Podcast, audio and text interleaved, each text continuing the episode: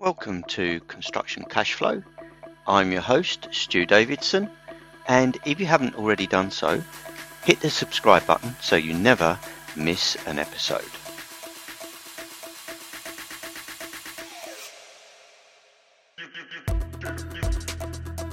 So they're going to write a contract that effectively has everything in the kitchen sink in there, whether it's necessary or not, and then they're going to they're going to basically demand that the specialist contractor has to sign up to these terms when it's actually the specialist contractor, to my mind anyway, who knows their trade best.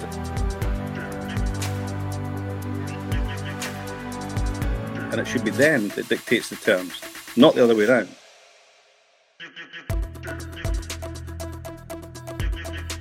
It's almost like unplugging somebody from the Matrix. It really is.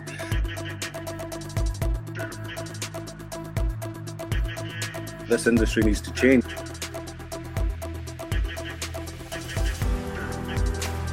In this show, we ask our guests to tell us their story, tell us a little bit about their background, how they got to where they are today, how they developed their product, their services, their ideas and we discuss how that can affect construction cash flow and other areas of construction.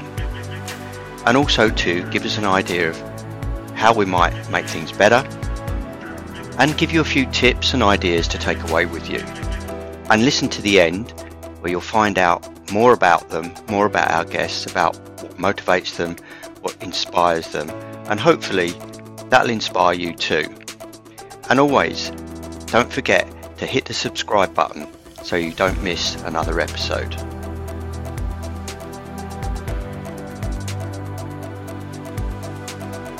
In this episode, I'm delighted to introduce you to Yosof Ewing. Yosof has over 30 years experience in the industry, working on large infrastructure, civil engineering projects, and also within the energy industry in the UK and internationally. Yosof is an expert witness, mediator, and expert in adjudication. More recently, he's been helping specialist contractors draft their own terms and conditions, reviewing contracts, and coaching and mentoring. So it's without further ado, I'd love to introduce you to Yosof Ewing. Hi Yosof, welcome to the show. How are you doing? I'm good, yeah. Uh, quite excited Stu, I've never actually done a podcast before, so uh, thanks for having me. I hope uh, I can add some value to your listeners' uh, lives here. Yeah, sure. Um, so, starting at the beginning, I was born 49 years ago now. Uh, I turned 49 on Boxing Day last year. Uh, didn't have a particularly great start to life. I, I, was born in Glasgow in 1973. My mother had uh, some uh, issues with postnatal depression and various other mental illnesses, which I didn't know about until I was a lot older. Um, she wasn't particularly nice to me when I was born, and I, long story short, I was taken off her and put into a children's home down in Ayrshire, where I stayed until about 1979. Uh, then I was fostered to, to Kirkcaldy in Fife, where I've lived ever since with a family uh, up until I was in, in uh, my teens. Um, yeah, and uh, the the foster home, sorry, the, the care home that I, I, lived in, the children's home rather, in Dundonald in Ayrshire, actually was closing down in 1979. So my my entire family were kind of split up, put into different homes throughout the UK and and, and overseas eventually.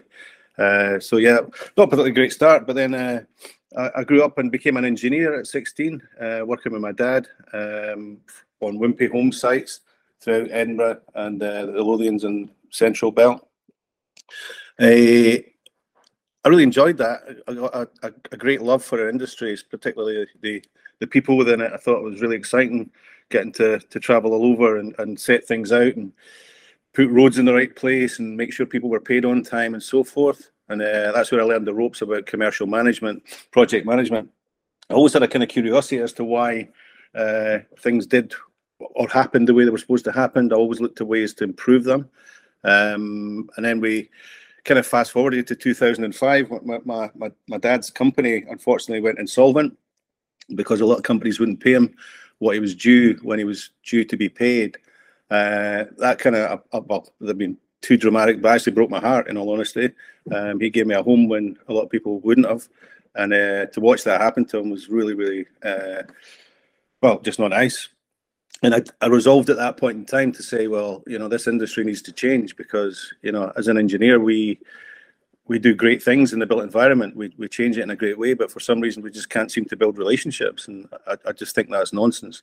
Um, so that's what I've been trying to do ever since that happened um, in protecting smaller companies or the specialist contractors in adjudication, giving them advice, trying to get them to stay uh, well safe and and to, to, to, for want of a better word. So yeah, so I did that up until well, I still do that today. Sorry, uh, in 2015, I went over to the states and I studied uh, entrepreneurship um, at Babson College, and it was over there that I st- I studied like companies like Facebook and Airbnb and stuff, and I saw that they did platform businesses, and I thought that would be great to have a platform in construction where we could effectively have solutions for companies who are dealing with poor payment cash flow issues and so forth. So that's been what I've been working on ever since. But recently I changed over to coaching clients instead of just working with them in disputes. The way I figured it was I've been doing this for 32 years. I've worked around all areas of the industry, particularly in uh, difficult situations when insolvency and non-payment, late payment, excuse me, and so forth. And it occurred to me that the best way to help the companies that I worked with was to actually work with them before the problem started. I've been trying to do that for many years, but I didn't, in all honesty, Stuart, I, I didn't really know how to articulate it very well.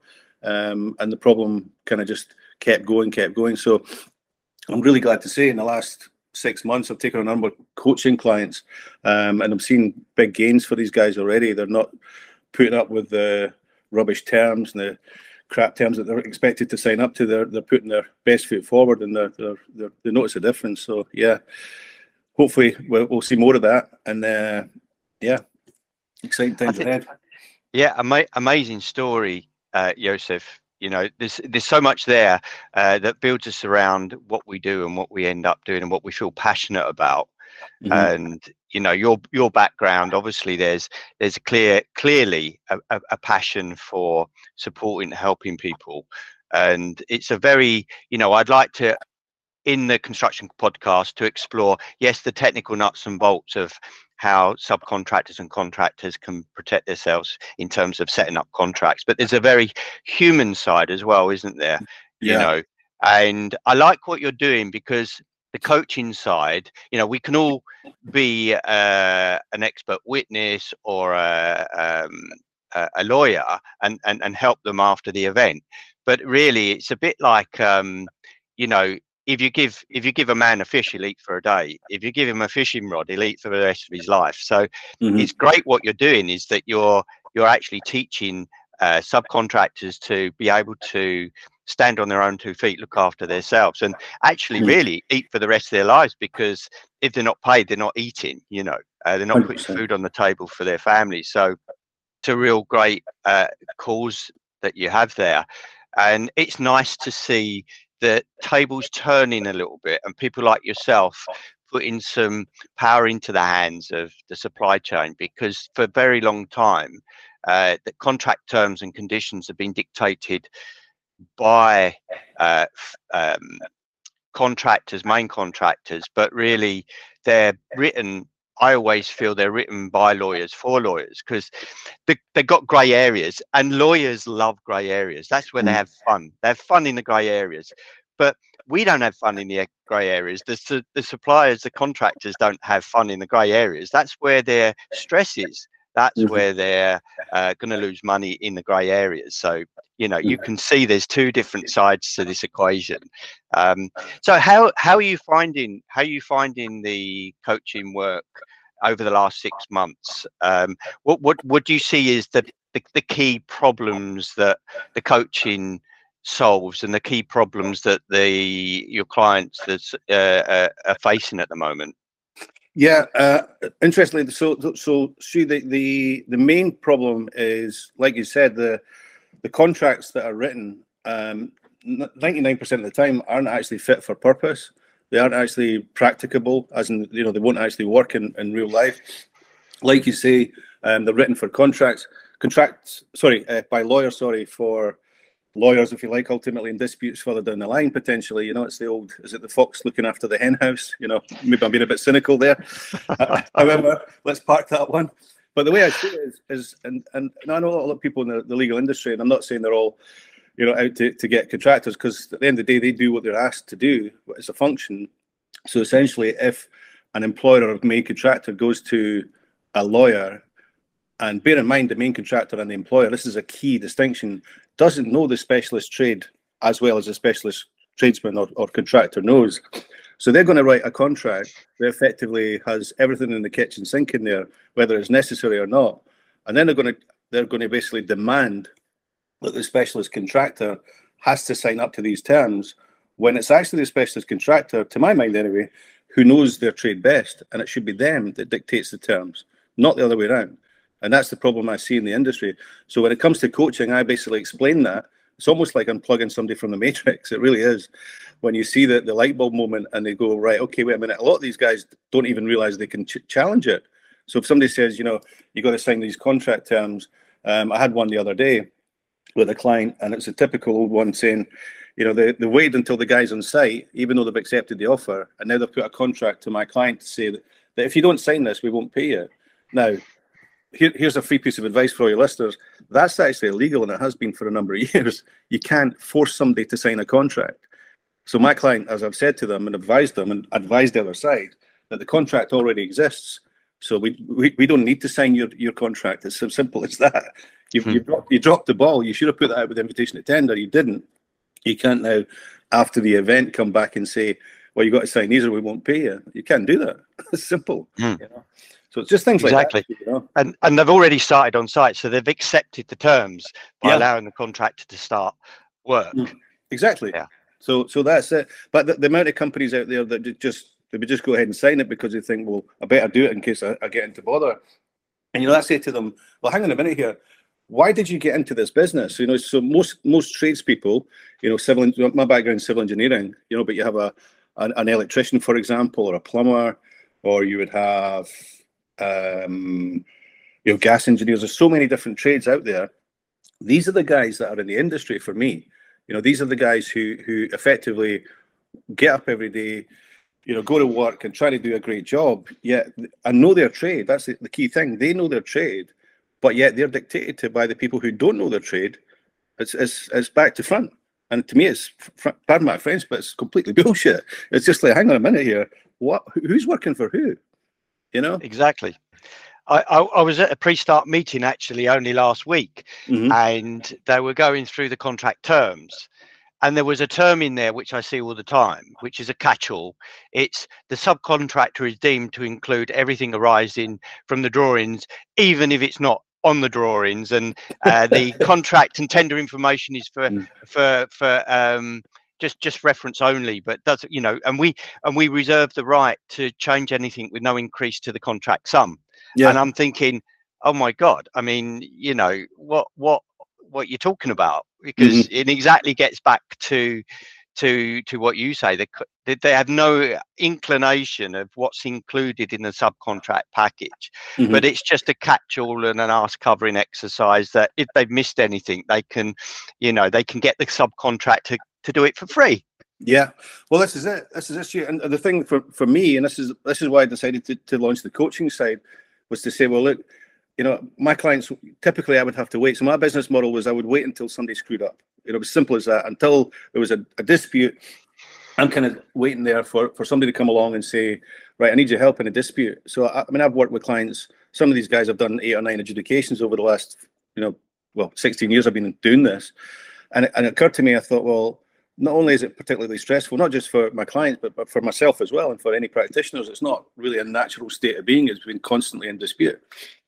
And I said to them, well, my clients last year, I went, look, why don't we look at it from a different perspective? You know, you guys pay me a, a lot of money, to be fair, you know, it's, it's, percentages and so forth to get you out of a difficult situation because of the business model. And I said, why don't we turn on its head and say, well, I'll read your contracts, I'll, I'll indemnify you against any future adjudications, and all you have to do is sign up for a, for a period of time and then i'll teach you everything that i know You know, and when you when I put it that way, people were just like the penny dropped, and they were like, "Shit, right? Okay, that's interesting."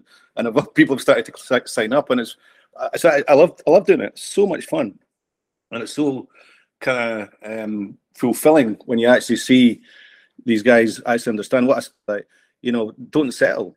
You know, and if you think about it this way, if, I mean, a, a, great illustration of our, of our, of our industry, Stu, is if you think about it this way, where on earth, what other industry or what other sector could you basically effectively demand or, or in some respects extort an interest-free unsecured loan that you can potentially default on with no penalty?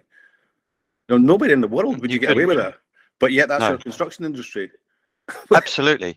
And, yeah. and and it's an antiquated culture that goes back hundreds of years and it's never really never really changed. I know. You know, with, with, all the rhetoric and all the important reviews, so called, mm. that have that have been written about working together and etc etc there's still the cultural thing that not the human side of it the cultural side of it mm-hmm. that hasn't really been addressed it's top down and so things do need to change you know it yeah. needs to change still and and I think the only way we can do it is people like yourself that are actually putting the knowledge and the expertise in the hands of subcontractors and mm. contractors, mm. that they can then come back and say, look, actually, this may be the contract, but this is our terms and conditions, and have the courage to say, actually, no, I'm not signing up to it. You mm. know, these are our terms. We're the experts in the field. This is the best way to frame the contract, mm. and the frame and and the contract. Uh, you know needs to be there so that everyone can make a profit not mm. everyone passes the risk or passes the buck or covers their backside. It's yeah. let's make a profit as an industry, you know, mm. and be proud that we're creating wealth down the line for communities and families, you know, and we can't do that if the money's not flowing. Oh, 100%. This is the this is always the problem and to me, you know, I see it a lot on on people talk about it on LinkedIn and I've seen it in my work over the years and and it's this kind of them and us culture and I'm like, pardon my French, fuck that. It's not them and us. We're all we're all in this together. You know, uh, it's literally we are all human beings living on a piece of rock, floating through space. You know, and ultimately, you don't know when your time's up. So just be kind to people. You know, why do why do people feel the need? Like you say, so and, and again, you know, the other from the flip side, I see subcontractors constantly moaning and berating people online and saying, you know, somebody's bashing all this kind of stuff. And it's yeah, it does go on, but we could either moan about it or we could do something about it. You know, and I, am in I'm in the latter camp. I'm just well, you know, I used to be a subcontractor. I know what it's like to be like that, in a nice position. So I got smart. That's what I did. You know, so so but now, now I'm turning around, giving that knowledge back to the industry to say, well, look, you know, these guys are going to do that as long as you let them away with it. Don't let them away with it. It's not really rocket science, but it's a huge paradigm shift in people's minds because they're so used to that's just the way it's done. And when you actually give them a mm-hmm. shake and go, well, we'll do it differently, you know, that's why I'm looking for like enlightened leaders to come and join this movement to come along and say, well, we're not doing it that way anymore. We we we are the many, you're the few. You know, as in like the the old proverbial tail wagging the dog. You know, but the minute the dog realizes it wags the tail, the tail's screwed. You know, and that that's what we need to do is to wake up people in the industry to say, well, hang on a minute, you you are the specialist, you have the knowledge. So why are you being told what to do with your job? Did you go through that apprenticeship and all the years of training and then learning your craft after you did your, your training to be told how to do your job? I don't think so. So why are you, mm-hmm. why are you accepting that? You know, if these guys exactly. could do your job, they would do it, but they can't. So they come to you, and then if then it basically dictate the terms, dictate the payment terms, and stuff like that. I mean, imagine you walked into Marks and Spencers and you saw an apple for 70p, and you took it to the till and said, "I'm only going to give you 30p for this, and I'll be back in a month to pay you." I think the security guard would throw you at the freaking front door. Yeah. I know. I know. It's, I'm kind of making light, but but that's the, yeah. the absurdity of it sometimes. And it's when you ex- explain that to people in coaching, and they go, "Know your worth, know your value in the, in the marketplace." If other companies, your competition, decide they want to go ahead and do that, fucking let them. You know, if they want to be stupid enough to sign up to that, stand your ground. Only work with people that that, that you are comfortable with you know, mm-hmm. and if you get, as I call it, red flags. So I'll say to my clients all the time, red flag, red flag, red flag. And these red flags are just so blatant. It's just, you know, like for example, that company sending an email after you've started on site. If you don't sign my contract, I won't pay you. well, well, we, we basically said if that's the way you're going to be, we'll just retract our offer and walk off the site because there is no contract and we're not in breach, you know. Yeah. Um, so things like that. How would a subcontractor sell their contractual terms back to a main contractor or a client developer of it's construction management route? Uh, how would they? What is the best way? So they're coming towards a contractor that's got his standard terms and mm-hmm. he's used to his standard terms, and the and and the contractor says, okay, um, look, you know, I can't accept those terms. These are our policies. These are our terms. Mm-hmm. Um, how how would they sell that to the main contractor, or what advantage do you think there could be to a main contractor or a developer of the subcontractor um, uh, proposing the, the these specialist terms? See, I, I, think we need to reframe it because it's not a case of selling the idea to a main contractor. The main contractor is like the person walking into Marks and Spencer's looking for an apple. The main contractor has no right to dictate terms. They're they're looking for a service. If they if they knew how to do the service, then they would be in the right place to dictate what terms. So so in my experience, you do have a lot of kind of tier two contractors that might have a set of kind of standard terms and conditions and policies, but they're never standard because they're amended to suit each, each site. So that if they're amended to suit each site, they can also be amended to incorporate the main the subcontractor's conditions. Bear in mind the subcontractor is the person who knows what risk that they're they're, pre- they're prepared sorry to expose themselves to. So if you think about it, a main contractor basically approaches a subcontractor and says in order to work with me, you've got to give me a program, you've got to give me a price, you've got to do all these things to satisfy their policies, if you, if you like. In doing that, they're effectively relying on the expertise of the subcontractor to a point, except for when the subcontractor says, "But these are my terms," and it's it's like, but, but it's cherry picking. And so, so the point, so the point I'm saying, and the takeaway for the listeners is, when you put an offer in, your offer includes your standard terms and conditions. That's your offer. They can't just split it apart. Because I used to do that as a subcontractor when I worked for my dad years ago.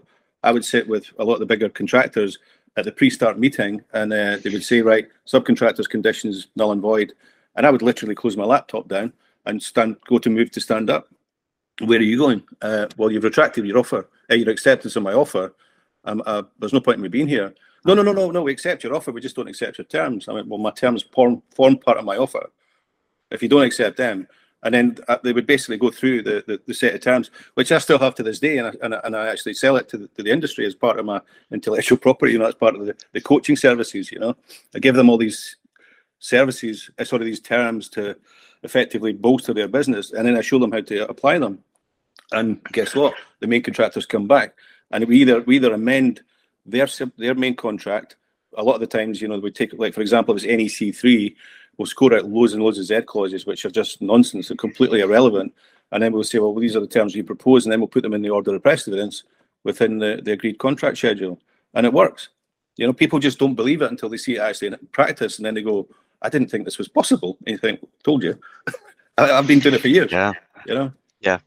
That, mm. that I think that's the, the amazing key thing is that the main contractors are open to uh, accepting the amended terms. Mm. Uh, whereas, you know, the fear I think from a subcontractor is that I'm not going to get the job because they're not going to accept the terms. You know, um, yeah. but having said that, you know, I I uh, I've worked with subcontractors or no subcontractors before that have rather than putting an amended contract terms. They've accepted the terms because they need the work or they mm-hmm. felt they needed the work.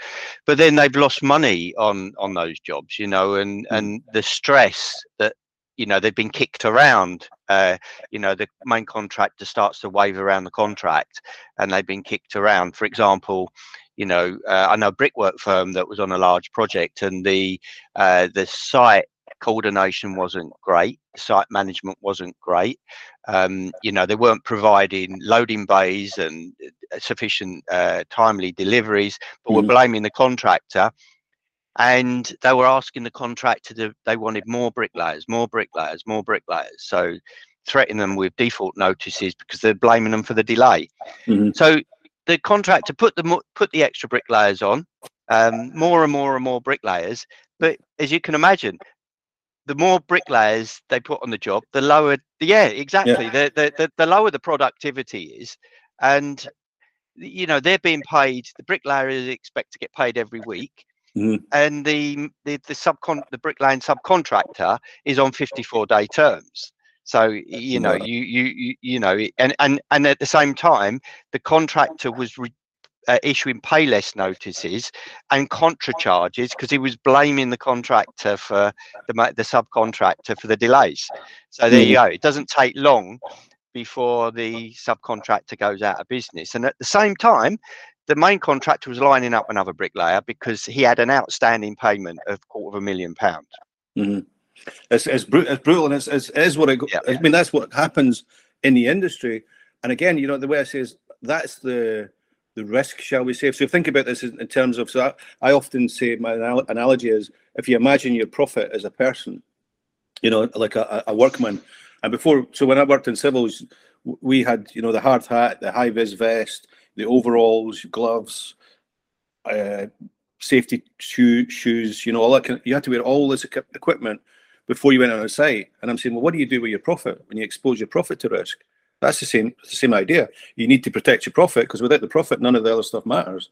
You know. So so going back to your the point with with the bricklaying contractor, he's in that problem situation. So that, that's a symptom of the industry, if you like, non-payment and so forth. What I'm trying to do, I'm not trying to do, I'm, I, am actually doing, is my, my services go to the root cause of the problem. It's a lack of knowledge, a lack of understanding of the rights and the position in the marketplace. The position in the marketplace is actually above. So another thing I, I, thought about before we I came on to, to the podcast as well, just something I, th- I thought about is when you think of the name subcontractor, even that name itself makes it sound like they're lesser than the main contractor. And I'm thinking, well, bollocks to that. That's not actually true. When you think about it, that's, that's a perception that, that, that they, they are some kind of hierarchy that we are above you, we pay you. Yeah, there's a supply chain, but it doesn't necessarily have to be vertical. It could be horizontal. Mm-hmm you know. So it could be a chain that, that sits along, you know, a flat plane, and everybody works together and is equal. So you know this this idea that, that because you're a subcontractor, main contractor, he's in charge, he tells you what to do, and you've just got to do it. We need to change that perception in the industry because it's not the case. Like I said, these specialist contractors are the ones who know how to do their job. The main contractor does not know how to do their job. Therefore, why are they telling you what to do? it makes no sense. You know, so not only are they telling you what to do, they're telling you when they'll pay you. They're telling you all these things. You think, "Whoa, stop, stop a minute here. Put the put the boot back on the other foot."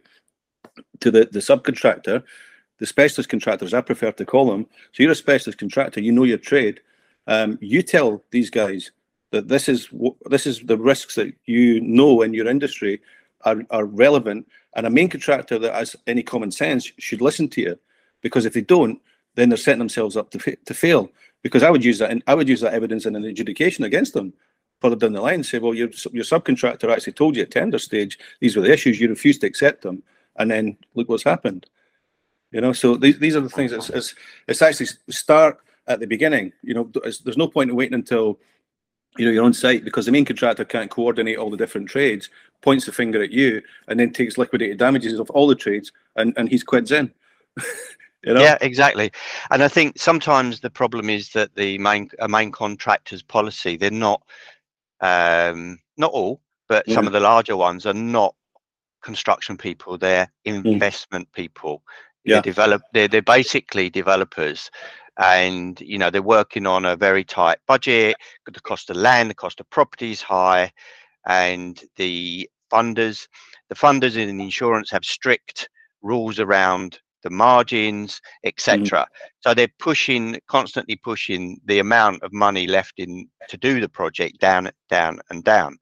Mm-hmm. You know, so so I think you've got that, you've got that kind of um, that pressure.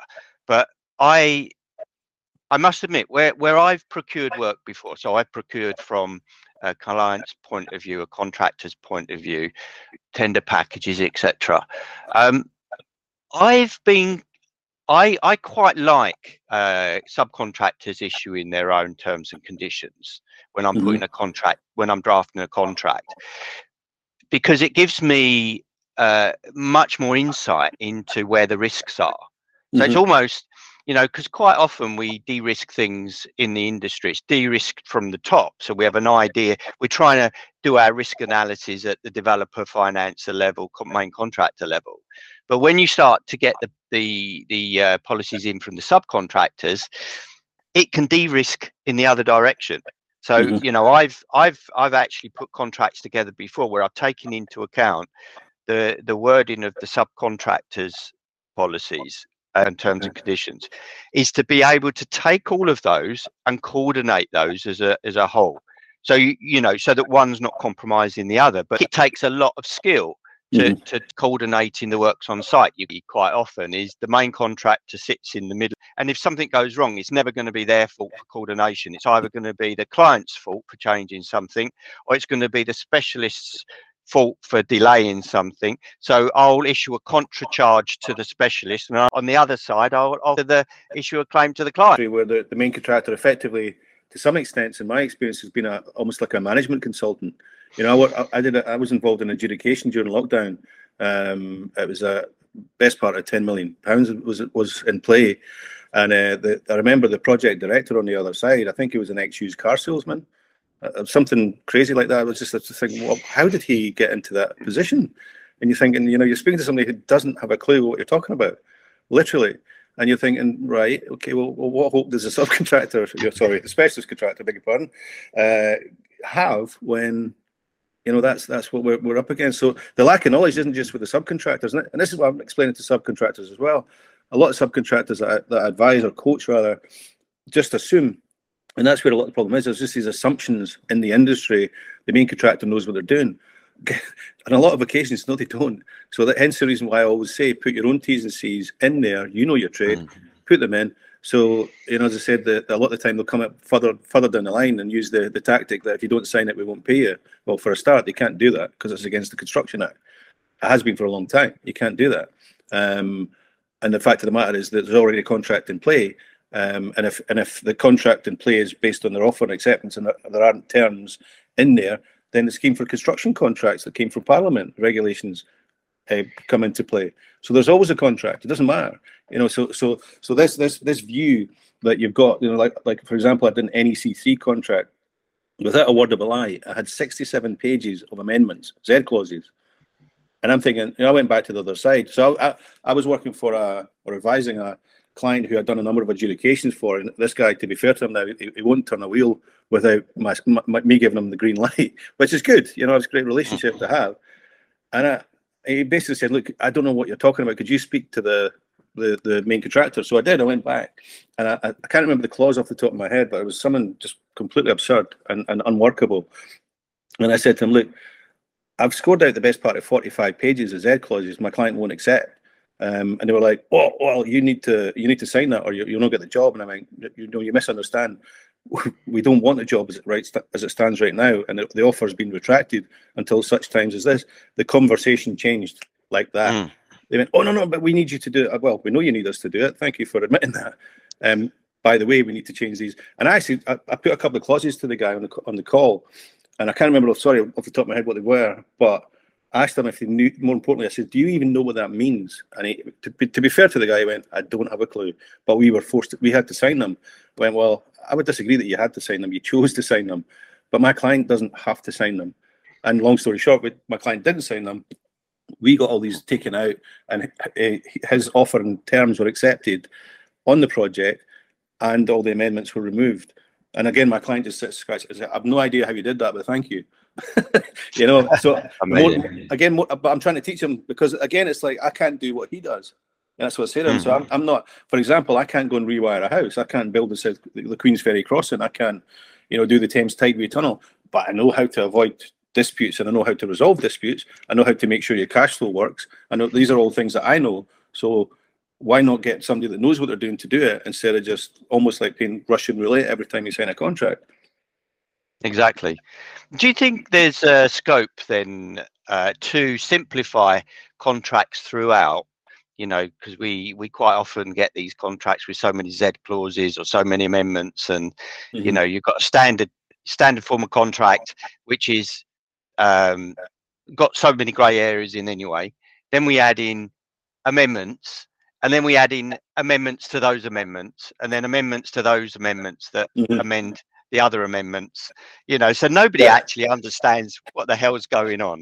Uh, exactly. Uh, but the lawyers, the lawyers love it. That's where they have fun. That's where they dance. That's their that's their uh, that, that's their bread and butter. But but for yeah. us that build buildings, it's not fun. You know, it's, no. kind of let's make it simple. And do you think there's any scope for getting to a smart contract uh, scenario? Uh, well, the way AI is going potentially in the future, uh, I've been dabbling with that for, for marketing reasons, but but I, I see that being a an idea in the future with um, you know if we, we, we kind of systemize a lot of the, the kind of the trends, shall we say, the problematic issues and areas, um, then potentially yeah. But I think to, to me the, the the the main issue isn't you know you can't oversimplify it because every I mean every project's unique, albeit it, rests on three three key principles for me, and it goes back to the what we call the Barnes Triangle, you know, named after Martin Barnes. He was one of the main guys behind NEC. Uh, a bit of a bit of a legend to me, to be honest. Much respect. Uh, but he talked about time, cost, and quality, and and that's what I feel we bring back to is. And every time I work in in, in the industry doing my job, I always think of the three pillars as time, cost, quality, and only those three things matter. So every time I look at a contract, and this is the irony, you could spend thousands of pounds. You know, a big big main contractor could spend that. That contract comes to me, and I literally drive a horse and cart through it because it's completely nonsensical. It's like a Swiss cheese. There's so many holes in it that it's completely unworkable. Because, like, take the NEC for example. It actually says at the start, "Do not amend the core clauses," and they go and amend the core clauses. and then we come to adjudication, and we're trying to interpret it. And we can say, well, it can mean five different things, by the way, and we choose it. We, it can mean that. It can mean this. It mean that, and it, it, it becomes silly you know, you think, well, why don't we just leave it as is? Because people with really intelligent minds put that together as a standard form. But why are you writing a standard form? You know, it's, hmm. it's crazy. Yes, you can have Z clauses, but I remember years ago down in London, it was uh, the Lee Tunnel, and he had ZZ clauses. And I thought, I, I, thought I'd seen it all. I thought, what? and it was too many, too many Zs, and they're asleep. I know that's why I was. I almost fell asleep reading it. I was thinking, what? None of it even made a lot of sense. I was like, what is this even for? You know. So it's all. I mean, contract to me is is the key things are uh, how how to get paid, how what to do if you don't get paid, and that's what the Construction Act is all about. You know, that, the, the cash flow. Sorry. So I mean, even, even the, the Construction Act came from Parliament. So we're talking about cash flow, obviously, on your your podcast, and the cash flow. We, we used to call it when it first came out. It was known affectionately as the Cash Flow Act Unfortunately, it's not really. I mean, it's, it's done a great job, and I, I, I have to commend. It's fantastic. Adjudication is a great process, and it is uh, like the only the only game in town. I think uh, Coulson said in the King's College report last year, and I agree with him. But uh, I don't think Parliament went far enough. So I mean, I talk about this on LinkedIn quite a lot. So, for example, when you have a decision that for, you know, as a small contractor, say you were chasing fifty thousand pounds in adjudication and you won it, and the main contractor just turns around and say, "I disagree with the decision," and forces you to go to court. You know, I, I, I think that's wrong. I think no, whether the adjudicator got it wrong or not is irrelevant. All the judges say the same thing. The adjudicators can get it wrong, but if you want to rerun it, go to court. But I think it should be mandatory that you should pay that money to that, that guy there and then, because people are going insolvent because they're not. Particularly with lockdown, when the courts were closed, I'd never seen an, an, an enforcement prior to that point. And then all of a sudden everybody starts refusing to pay the pay the, the decisions against them because they knew the courts were shut. And you're thinking that's just wrong you know? Mm-hmm. so yeah. Exactly. I, I mean i'm not um I, from what i've seen from adjudication it can be a very expensive mm-hmm. process particularly if it's a complex case. Yeah. And you know i think subcon uh, especially subcontractors are um, you know they're they're on a tight budget as it is and the reason they're going to adjudication is probably because they haven't got the cash in the business because it's not being paid to them mm-hmm. and to to then think about paying an adjudicator paying a lawyer paying a solicitor paying an expert witness uh, mm-hmm. you know it can it's quite a daunting it's quite a daunting prospect even going to adjudication. Mm-hmm. Um, I, I'd have thought, uh, I was thinking the other day it should be free adjudication to a subcontractor. There should be an option for a free adjudication, in my view, mm-hmm. uh, and a quick adjudication. Um, one of the things the government and councils take from developers, because all of this comes, you know, the, the budget set the development stage, whether it's mm-hmm. a good deal, whether the deal stacks up or not. And then we all try and fit into it and, and save people's bacon, if you like, if they've they've they've signed a, a poor deal on a on a land deal or something. But but uh, um, you know, the cat you've got the CIL payments and you've got the Section 106s. So there's these payments that are taken from developers, and mm. then the councils use them for the community. Mm-hmm. Well, I would I would argue that you benefit the community by creating wealth in the community, and the way you create wealth in the community is that those people in the community, which are quite often specialist subcontractors, in the construction uh, uh, sector, they get they get paid you know so so why can't something like a section 106 or a CIL payment be diverted towards funding a specialist adjudicator on each project mm. yeah that's From, uh, independent adjudicator yeah, mm.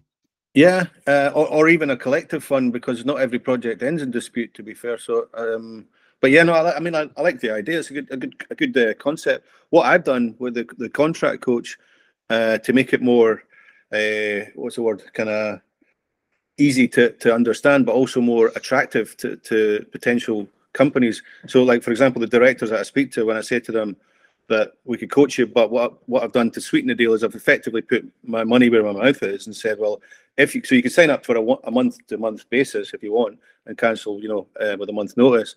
But if you actually sign up for six months with me i will actually underwrite the costs of going to adjudication and do it purely on a no win no fee basis.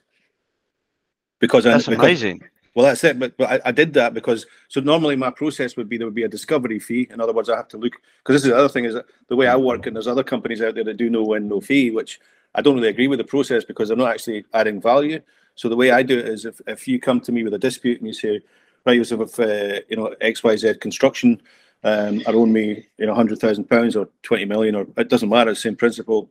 Uh, I would say, right, Stu, I need these documents. I've got a very clear onboarding process. Um, when I got those documents, I'll give you a price to to review them, a fixed price. It wouldn't change. Um, I'll review that, and I'll tell you at that point in time your chances of success in an adjudication. And and and at that point, I'll tell you that I'll take your case. I'll then charge a setup fee for uh, producing the notice and the referral, effectively running the case, and then it's a percentage of what we do and what we recover. Clients have loved that because they get certainty of cost. And ultimately, if you, if we don't win, because sometimes that can happen, unfortunately, adjudication, um, then obviously it doesn't cost them any more money. So I've, I've done that to, to that point. However, when I started the coaching, what I said was to, to, to prospective clients, I said, I'll tell you what I'll do. I'll waive the discovery and I'll waive the setup costs. So I'll effectively set up an entire adjudication for you with no outlay whatsoever. And if we win, then it's a percentage of what we recover and we split it so that so we're both in it together. And the idea is that I'm putting my money where my mouth is and that skin in the game, as they say, sorry, because mm-hmm. uh, I, am so confident in my services that we'll, we should really avoid these situations. And so far, so good. We have, you know. Uh, we'll see what the future brings, of course. well, that's that's amazing, and you know, Yosof, you, you're clearly pioneering, and, and I really like that, and and it really aligns with my values as well to to pioneer change uh, in that you know it's affordable disputes are affordable that mm. specialist subcontractors can table and have the confidence to table their their own terms and conditions mm-hmm. and i think in the long term it's going to benefit uh, developers and main contractors because it de-risks the areas of the grey areas and the areas of the unknowns the, the the thing they don't know about especially subcontractor or their trade mm-hmm. that they can get the feedback on you know i'd much rather look at uh, look at everybody's terms and conditions in terms of who's in the supply chain and bring mm. it together coordinate that and bring it together and then i can see the big picture of where the risks are where the interfaces are rather than just guess or or have catch-alls. What you quite often see at the moment is catch-alls mm-hmm. you know and which which don't really i don't think in the long term help anybody. You know we need to get into the mm. kind of nitty gritty detail and proper properly manage it and and, and see where the where the risks really are So yeah, yeah. no, I, I love I love the work work you're doing, and I'm sure listeners will will really be interested. Mm-hmm. You know, I think developers, contractors, specialists alike would be really interested in the work that you're doing. You know, um, well, it's refreshing. Yeah, thank you. Yeah. I really appreciate it. It's all it's all about you know knowledge transfer. I mean, the the thing is to me, and I've said this a number of times, and, and I stand by this. In, in the 16 years since I since I left contracting to, to work in dispute resolution, and I, am trying to change the industry. Ultimately, I've never, I've, I've yet to come across a, a dispute that was not avoidable. The, the, the, sorry, what that was avoidable. Sorry, not avoidable. Got a double negative there. Sorry. You know what I'm saying? You know, I know what you mean. Is, yeah. The, fact is, these all these disputes are completely avoidable, and this, and it's not just the financial cost; it's the stress you know the sleepless nights, the the, the loss of opportunity for the, the subcontractor, all of that can be avoided, and you can you can learn. So this is why I like you know the approach to the coaching and and why the, the marketplace seems to be um, listening to what I'm saying. You know, slowly but surely is turning it around and saying, well, because the other thing is, and the, one of the benefits to the the subcontractor that I'm working with, or, or indeed the contractor, if it's to the employer, is to say, well, when the contractor or the employer is aware of my presence, the, the, the, discussion changes. And I mean, that's, that's not being arrogant. It's just a case of saying, well, you know, somebody independent's watching what you're doing here. You, you know, so you, you can't really do what you think you can do. And, and it actually creates, you know, almost like a, not, not a protective barrier, but almost like a, a bit of respect. That's probably the word I was looking for, you know, because ultimately that's what it should be. So a contract, for to my mind, in, in terms of a definition, morally speaking, is an equitable division of risk between two parties who can understand and carry that risk. Otherwise, it's kind of servitude. Effectively, you will do what I say. I will pay you when I feel like it, and if you don't like it, tough. And you think, well, why would you sign up to that? What uh, two or three tips that you could give a specialist in terms of approaching a contract he's doing a tender uh, what things he could look out for uh, and when's the best time to get seek advice or to contact yourself maybe yeah, so so if you think about, I always talk about kind of three key events in, in the life cycle of a contract. So so if you go if you bring it back to base principles, so I talk about contract strategy and maintenance. Um, that's that's kind of how how the coaching works. So every contractor that's out there, basically the clues in the name, they uh, enter contracts to to generate revenue and profit. So those are the foundations for each of the companies. You know, the contractors if the if the foundations aren't very very solid, then they're going to have a problem. Then you put a strategy in place to effectively manage the risks that you've identified, and then you maintain it to, almost like a building. Yeah. So so when a contractor is asked to tender for a project, that's the when that's the time he or she sorry should be coming to me or somebody like me for advice, um, because I, one of the things I always see, or I'm not always sorry, what I'm seeing more and more uh, in the industry, and I used to see it as a contractor myself, is they'll ask you to sign, sorry, to, to, to price a project. And it's only, like I said before in the conversation, when you actually go to start the project, they'll give you a set of contract conditions and expect you to have it reviewed and signed within 24 hours before you start. You say, well, no. So, so the, the tip I would say to, to the to the listener is, if you're asked to tender without terms, ask for the terms. You know, at that point in time, because theoretically, in in, in the, the strictest sense of the word, how can you possibly price that unless you know what the risks are in the contract? You know? So if they don't give you them what to do is put subject to contract and limit your price to be accepted within 14 days you know so that you're not leaving it open ended but always say subject to contract because then that way they can't force you into a contract by saying we accept your offer. You go no no i want to see the contract. Once yeah. you've got the contract you can then go well i don't accept these terms i withdraw my offer good luck. And and that or or as i said before at the very start is have your standard set your template of offer but also have your conditions of contract, which I said, you know, I've developed one that I give, give out to coaching clients just now. Put your, your logo on the top of that one, stick it in with your offer, and every time you go onto site, the next time they come up to you and said, here's my terms and conditions, you've got to sign them, just say, well, well, no, we've already got a contract. What are you on about? you know? Yeah. So, yeah. so uh, yeah, th- three three tips. So, I, like I said, do not sign uh, unless you know what you're signing up to, and if you don't know, get advice.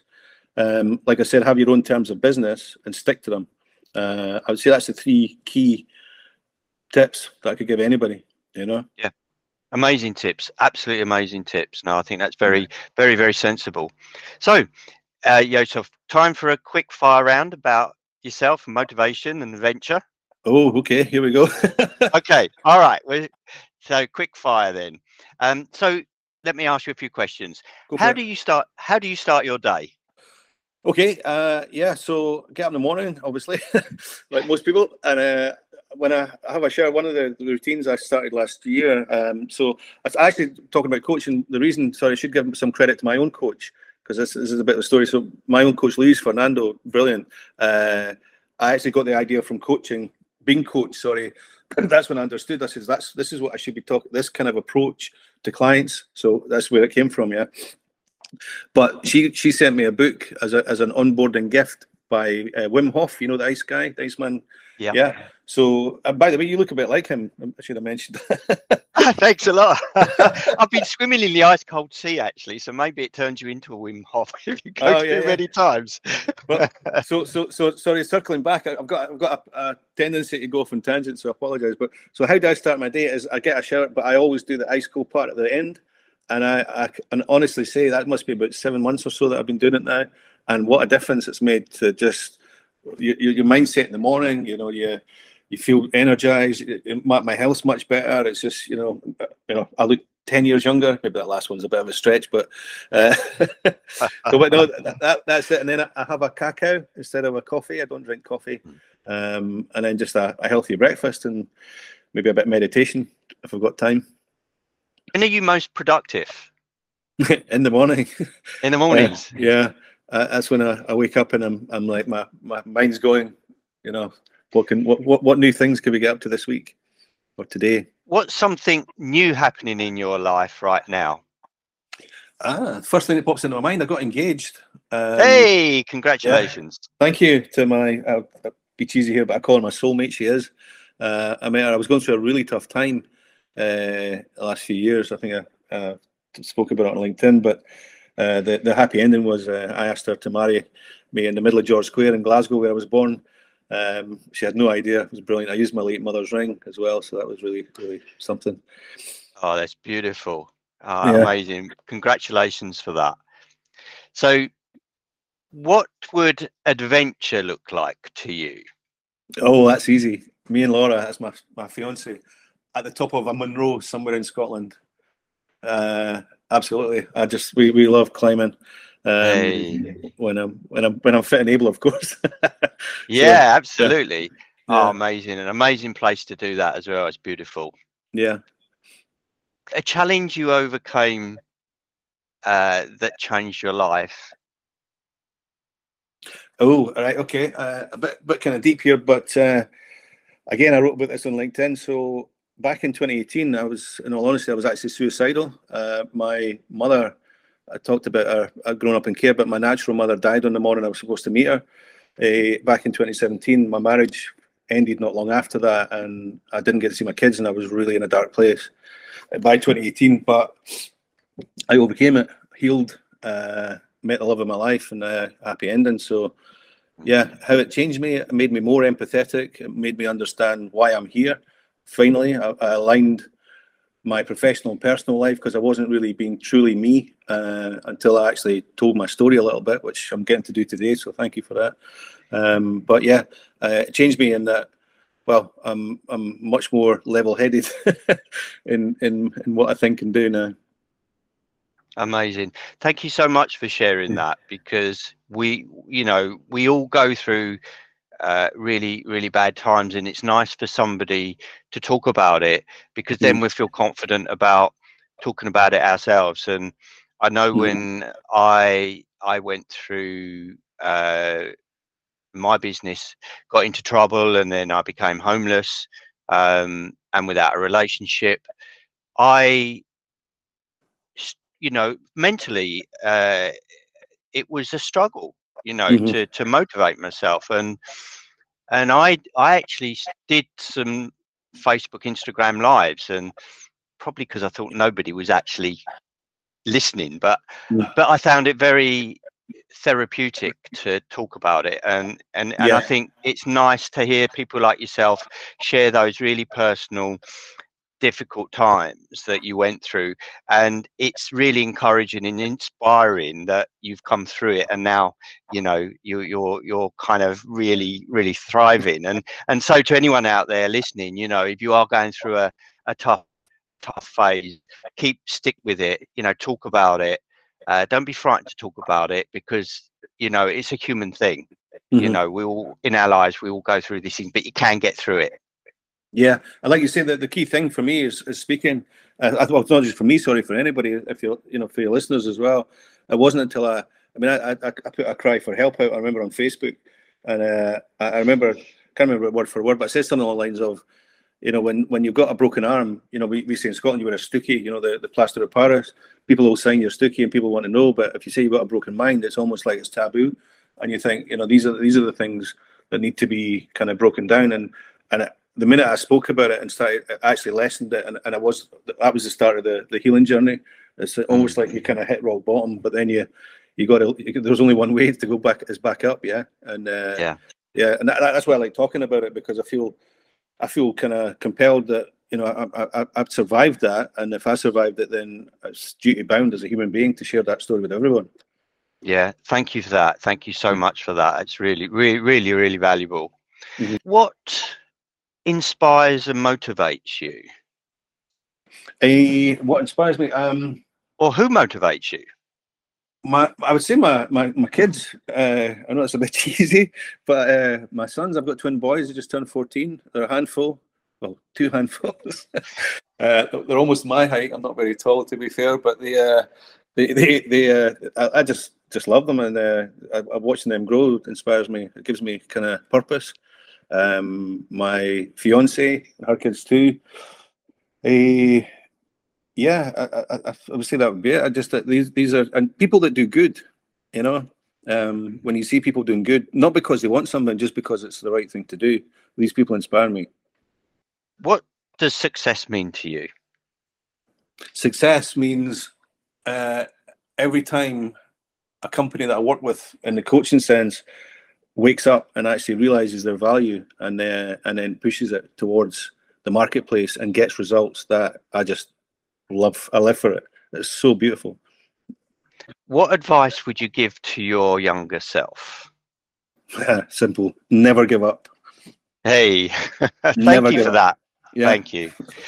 well, on that note, Yosof, really wonderful speaking to you. It's you been an amazing amazing conversation and so much has come out of that and i can't wait to to read through listen through it again.